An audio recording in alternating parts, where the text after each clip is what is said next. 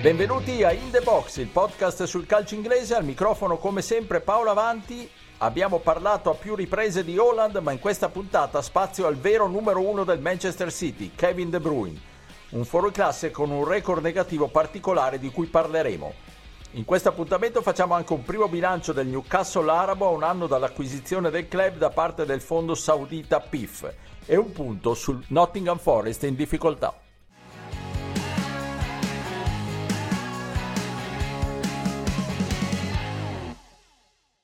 Pausing because De Bruyne is advancing. Foden in the gap. Foden scores. Really beautifully taken. Southampton were trying to get the ball out. They probably overplayed a little bit in central midfield. And the next thing you knew, De Bruyne slipped it into the path of Foden. And a gentle little dink over the top of Bazunu. And it ends in the back of the net. 2-0 City. Di Holland parliamo spesso, di Guardiola anche, quindi in questo spettacolare Manchester City si rischia di trascurare il più forte di tutti, quel Kevin De Bruyne che è il vero fuoriclasse simbolo del dominio di questi anni dei Citizen. Ne parliamo con i miei compagni di viaggio, Stefano Cantalupi. Ciao Stefano. Ciao, bentrovati a tutti. E da Londra, Pierluigi Giganti. Ciao Pierluigi. Ciao. Stefano, io quando penso al City il primo giocatore che mi viene in mente è De Bruyne, uno di quelli che come si diceva una volta valgono il prezzo del biglietto, eppure c'è una statistica clamorosa che lo riguarda. Sì, perché insomma, a differenza di quello che succederà a Erling Holland, che invece è il giocatore a cui io penso quando penso al City, e questo è perché ha fatto 600 gol in 10 minuti, quindi insomma ormai sono abituato già a pensarlo come uno che gioca al City da, da chissà quanti anni. Dicevo, a differenza di quello che succederà molto probabilmente a Holland da qui in avanti, De Bruyne non ha mai vinto il premio del giocatore del mese, che eh, in Inghilterra è abbastanza tradizionale, insomma è un appuntamento eh, se non super importante diciamo a livello di onori, però chiaramente è un riconoscimento viene, di cui viene quantomeno data menzione con regolarità e che sicuramente fa piacere ai giocatori che lo ricevono, ma De Bruyne è un giocatore abituato eh, a questo genere di onte, diciamo, di, di, di delusioni, se così possiamo chiamarle, perché non è un giocatore sul quale si è sempre creduto fino in fondo, si è sempre investito fino in fondo, detto che, apro un piccolo inciso, secondo me gli manca ancora un qualcosina per essere il super fuoriclasse che chiude una carriera poi tra qualche anno da super fuoriclasse, quel qualcosina è essere decisivo con la nazionale e anche nelle partite che magari valgono una vittoria della Champions League lui fa veramente strabene nelle partite di Premier, anche le partite difficili e eh, non solo quelle contro le squadre facili, però a volte gli è mancato proprio l'acuto nel grande momento, diciamo quello in cui tutti i riflettori del mondo erano puntati su di lui. Detto questo, parliamo di un giocatore incredibilmente forte e che però quando ha iniziato in Inghilterra la sua carriera ha preso una sonora bocciatura al Chelsea di Mourinho che non eh, credette particolarmente in lui. Sono andato a rivedermi un po' di quelli che erano stati gli articoli, diciamo, al momento della, della stampa, dal momento della cessione di De Bruyne eh, al Manchester City e c'è veramente da ridere ed è bene che non faccia i nomi dei colleghi che hanno scritto quello che hanno scritto, anche perché, insomma, anch'io come tutti di stupidaggini o comunque di, dire, di commenti un po' affrettati ne abbiamo avuti, però c'erano veramente da, da sbellicarsi. Insomma, addirittura ho letto un, un pezzo di di 70-80 righe in cui dopo i suoi primi momenti buoni lontano da Londra ci si chiedeva ma ha fatto male il Chelsea a vendere De Bruyne? Risposta no e via con una serie di 15-16 motivi per i quali sarebbe stato un fuoco di paglia, a Londra non ha mai combinato niente, sarà così anche fuori da qui perché non è quel tipo di giocatore decisivo e insomma il tempo è stato molto galantuomo. Pierluigi, prima di darti la parola, sentiamo cosa ci dice del giocatore belga il nostro Davide Chinnellato, corrispondente da Londra per la Gazzetta dello Sport. Kevin De Bruyne è un giocatore meraviglioso, un campionissimo tra i campionissimi del City, è quello che ha in mano le chiavi della squadra, quello che accende, eh, in questa stagione accende i compagni con i suoi passaggi illuminanti, che ha già creato un'intesa fantastica con Erling Haaland alla base eh, di tanti gol del terribile norvegese. Eh, De Bruyne ovviamente non, non, si scopre certo in questa stagione, al contrario di quanto sta accadendo con Haaland, è uh, da sempre una colonna del City, da sempre un uh, giocatore meraviglioso, forse un filo uh, sottovalutato il fatto che non abbia uh, mai vinto il giocatore del mese in Premier League può essere, può essere proprio un indizio di questa cosa perché quando si parla dei grandissimi uh, si tende a dimenticarsi il nome di questo centrocampista che invece appartiene alla categoria dei grandissimi, appartiene alla categoria dei fenomeni.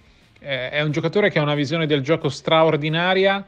Eh, in questa stagione, eh, mentre nella passata era, eh, si era dovuto trasformare in, in uomo gol del City, Uh, in questa sta uh, ricordando a tutti quanto è bravo ad inventare, quanto è bravo a creare, uh, quanto è bravo a trovare i compagni, a vedere angoli di passaggio che altri non vedono, a capire il gioco prima che si sviluppi e in questo modo essere in grado anche di gestire la squadra.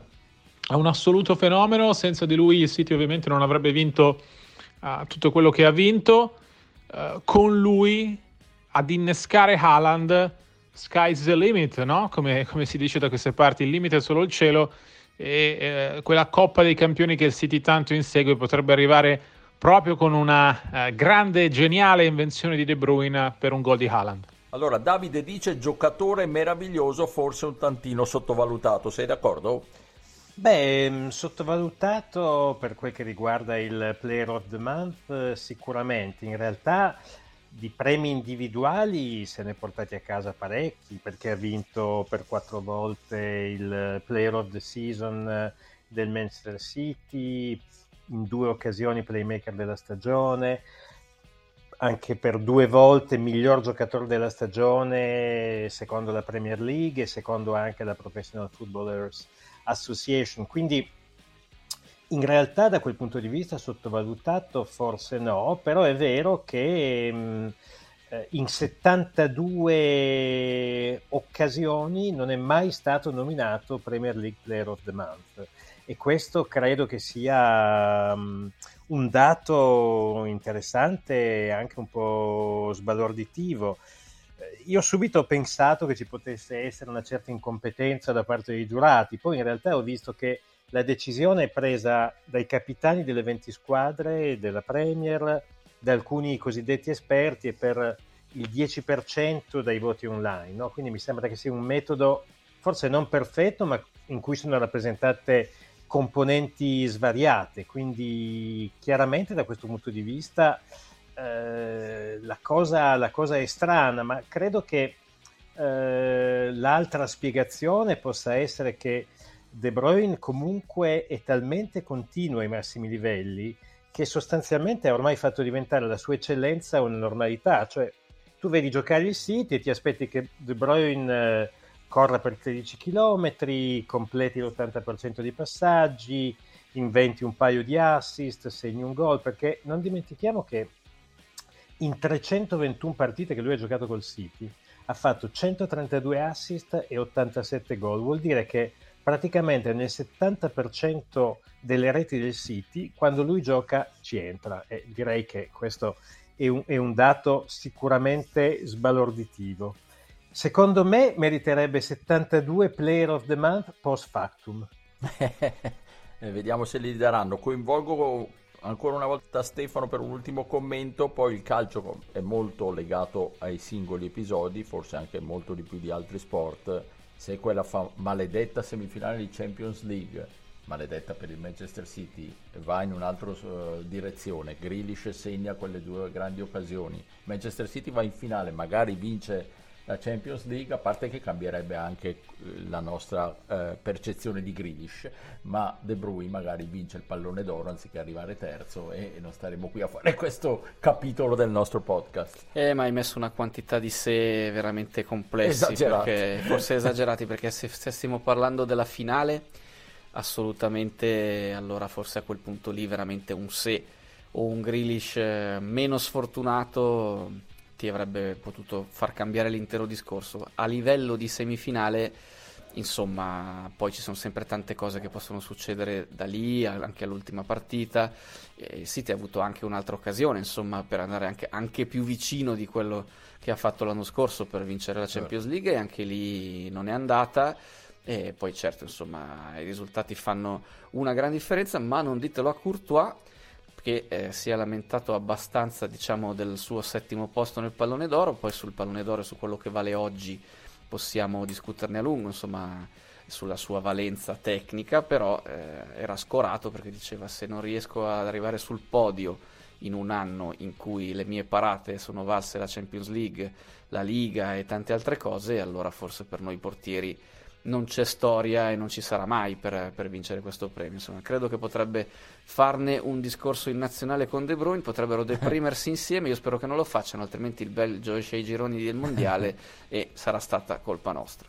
E forse il se, lasciatemi dire solo quest'ultima cosa, si, possiamo dire che il vero se potrebbe essere stato la finale contro il Chelsea in cui ricordiamoci che De Bruyne uscì massacrato da quella botta contro eh, l'avversario del Chelsea che non mi ricordo chi fosse e quindi giocò sostanzialmente metà partita. Quindi se potrebbe essere e se De Bruyne avesse giocato tutta la partita magari il risultato sarebbe cambiato? Chi lo sa? Con i secondi ma sappiamo che non si va molto lontano. Troppi se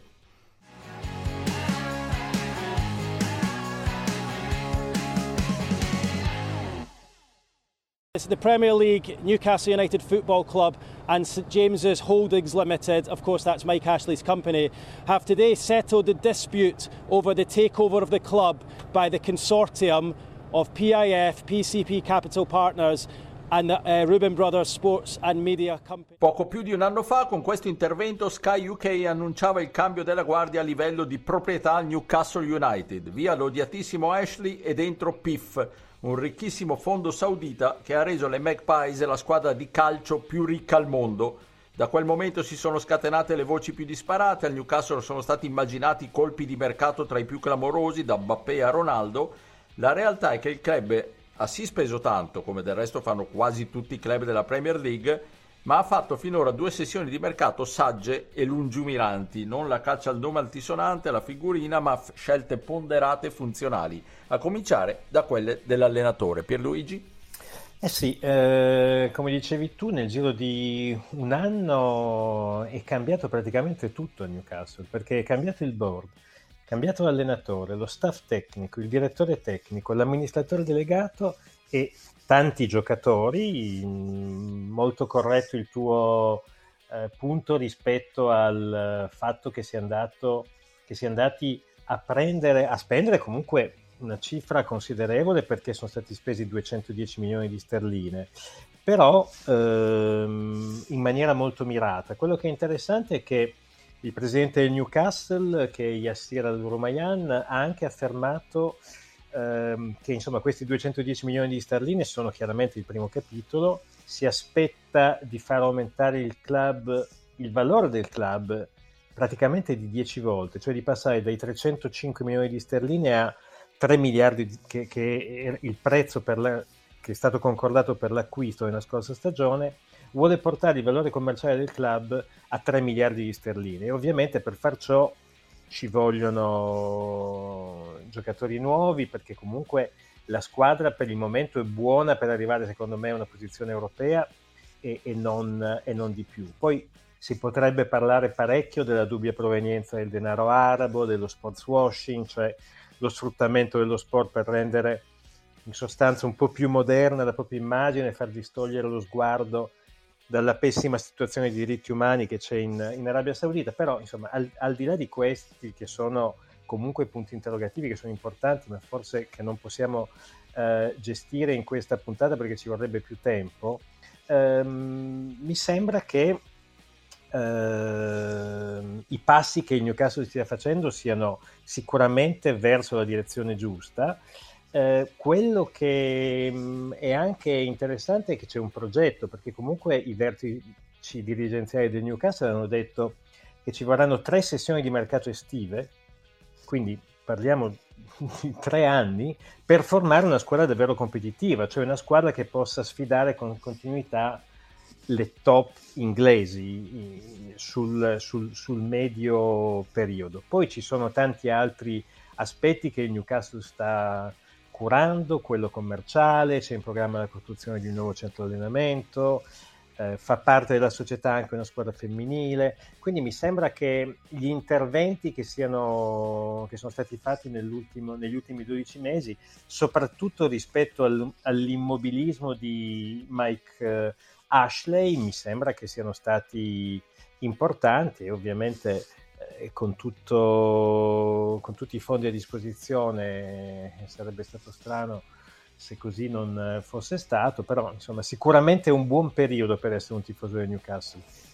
Stefano, abbiamo spesso nel nostro podcast parlato del calore del pubblico di Newcastle, dello stadio, della splendida atmosfera che si respira lì. In effetti adesso se questa squadra fa il salto di qualità ci guadagnano i tifosi del Newcastle sicuramente, ma anche la Premier League. Assolutamente, io a volte lo ricordo, la prima volta, un ricordo personale che ho visto i tifosi del Newcastle era un Tottenham Newcastle di fine stagione, io ero andato a vedere Berbatov che eh, giocava ancora nel Tottenham perché ero particolarmente incuriosito da lui, ovviamente Berbatov non ha messo piede in campo in quella partita, in compenso c'erano 7000 tifosi del Newcastle per una squadra che era quindicesima, salva sicura, ma diciamo non artefice di una grandissima stagione. Fece doppietta Oba Martins, che ricorderanno i nostri amici interisti, e insomma mi colpì più che altro quanta gente da Newcastle c'era, quanto a petto nudo riuscivano a stare per tutta la partita e soprattutto il calore che avevano verso questa squadra. In, dimmi pure Paolo. Io, se... io, ti interrompo col mio ricordo personale, in un gelo terribile, un Newcastle Manchester City 2-1, pessima se non disastrosa prestazione di Kevin De Bruyne. Ecco, quindi, quindi allora forse avevano ragione i detrattori, no, forse no, forse no, diciamo che sei stato sfortunato anche tu come me con Berbatov, però esatto. ecco, il, um, diciamo, il calore, il tifo della Toon Army è diventato abbastanza leggendario anche per chi non è proprio avvezzo al calcio inglese e non lo scopriamo noi oggi, lo stiamo soltanto ricordando.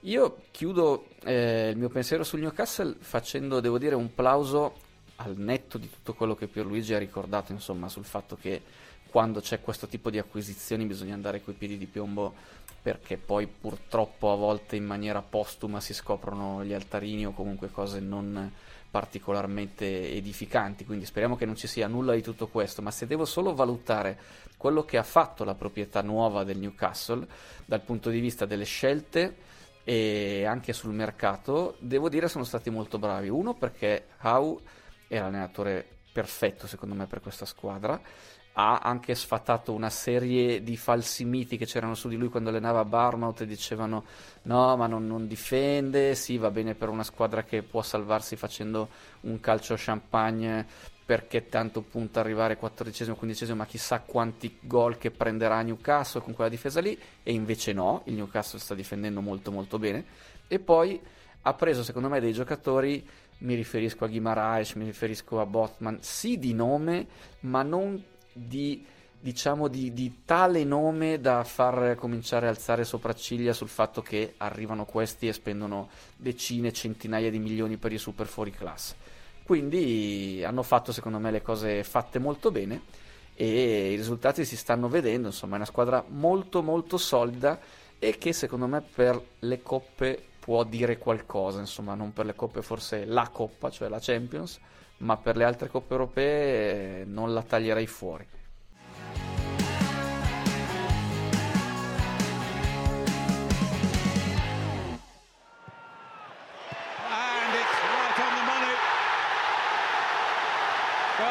started extremely well.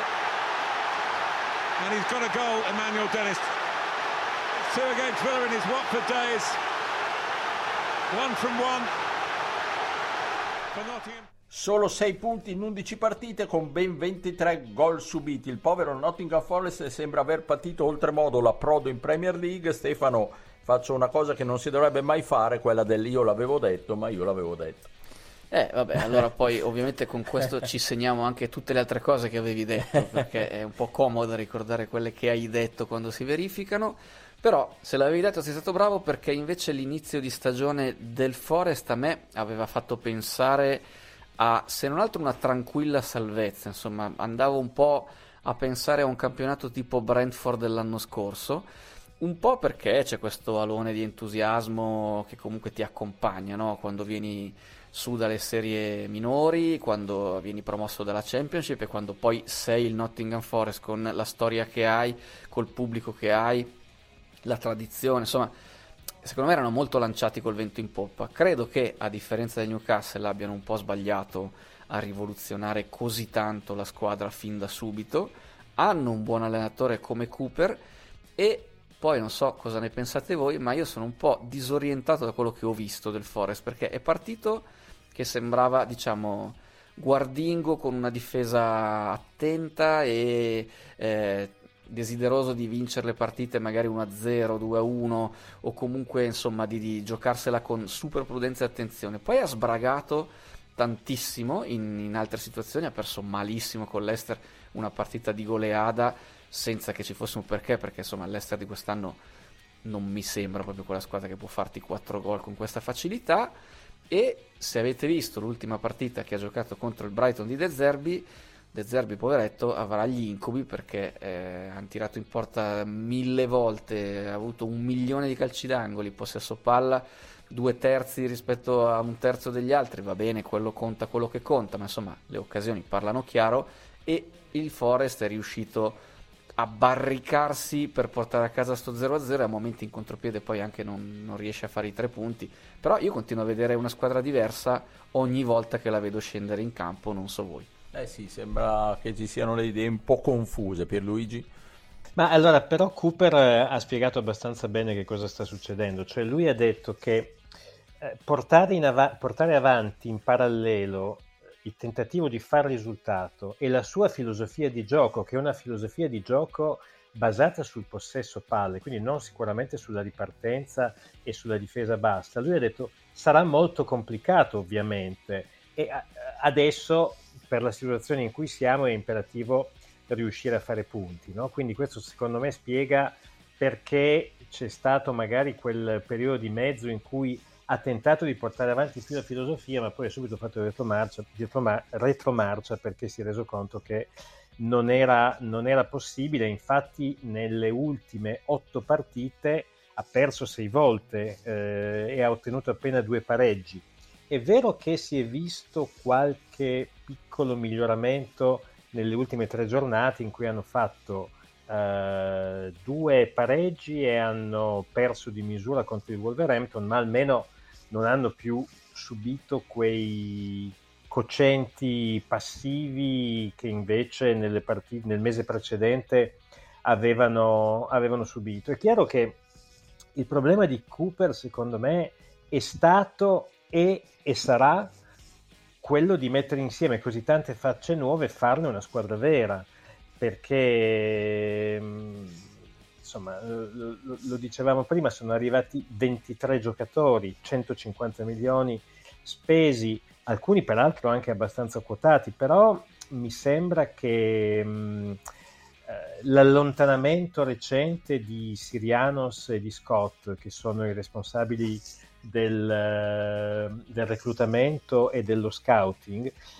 mi sembra la dica chiaro, la dica dica molto sul fatto che non ci sia stata condivisione all'interno della società in merito al numero esagerato di neoacquisti e alla loro effettiva qualità. Quindi adesso insomma la patata bollente è con Cooper, il quale era eh, è stato soprattutto dopo la sconfitta con il Leicester anche un pochino a rischio, poi in realtà con una mossa un po' a sorpresa gli è stato rinnovato il contratto fino al 2025, anche perché non dimentichiamo che Cooper ha dalla parte il, il pubblico del Forest, e per un motivo ovvio, perché il 21 settembre dell'anno scorso lui è arrivato, la squadra era ultima e sappiamo come è finito il campionato di Championship ed erano 23 anni che mancavano dalla Premier. Quindi ha veramente un supporto da parte dei tifosi del City Ground che è eh, notevole. Secondo me questo ha anche fatto presa sulla dirigenza. E, è chiaro che adesso, al di là dei pronostici, no? io l'avevo messo, mi sembra, subito sopra la zona di sessione, però per quello che abbiamo visto finora mi sembra chiaro che rimarrà invischiato nella lotta fino all'ultimissima giornata, secondo me, e effettivamente per quello che abbiamo visto finora ho qualche dubbio che ce la possa fare a salvarsi. Eh, speriamo, speriamo ce la facciano perché comunque sappiamo quanto siamo condizionati dal fascino di questa grandissima squadra che ha fatto la storia del calcio ai tempi. Benissimo, vi diamo appuntamento alla prossima puntata. Un ringraziamento a Stefano Cantalupi. Ciao Stefano. Ciao, alla prossima. E un saluto anche al londinese Pierluigi Giganti. Ciao Pierluigi. Ciao ciao.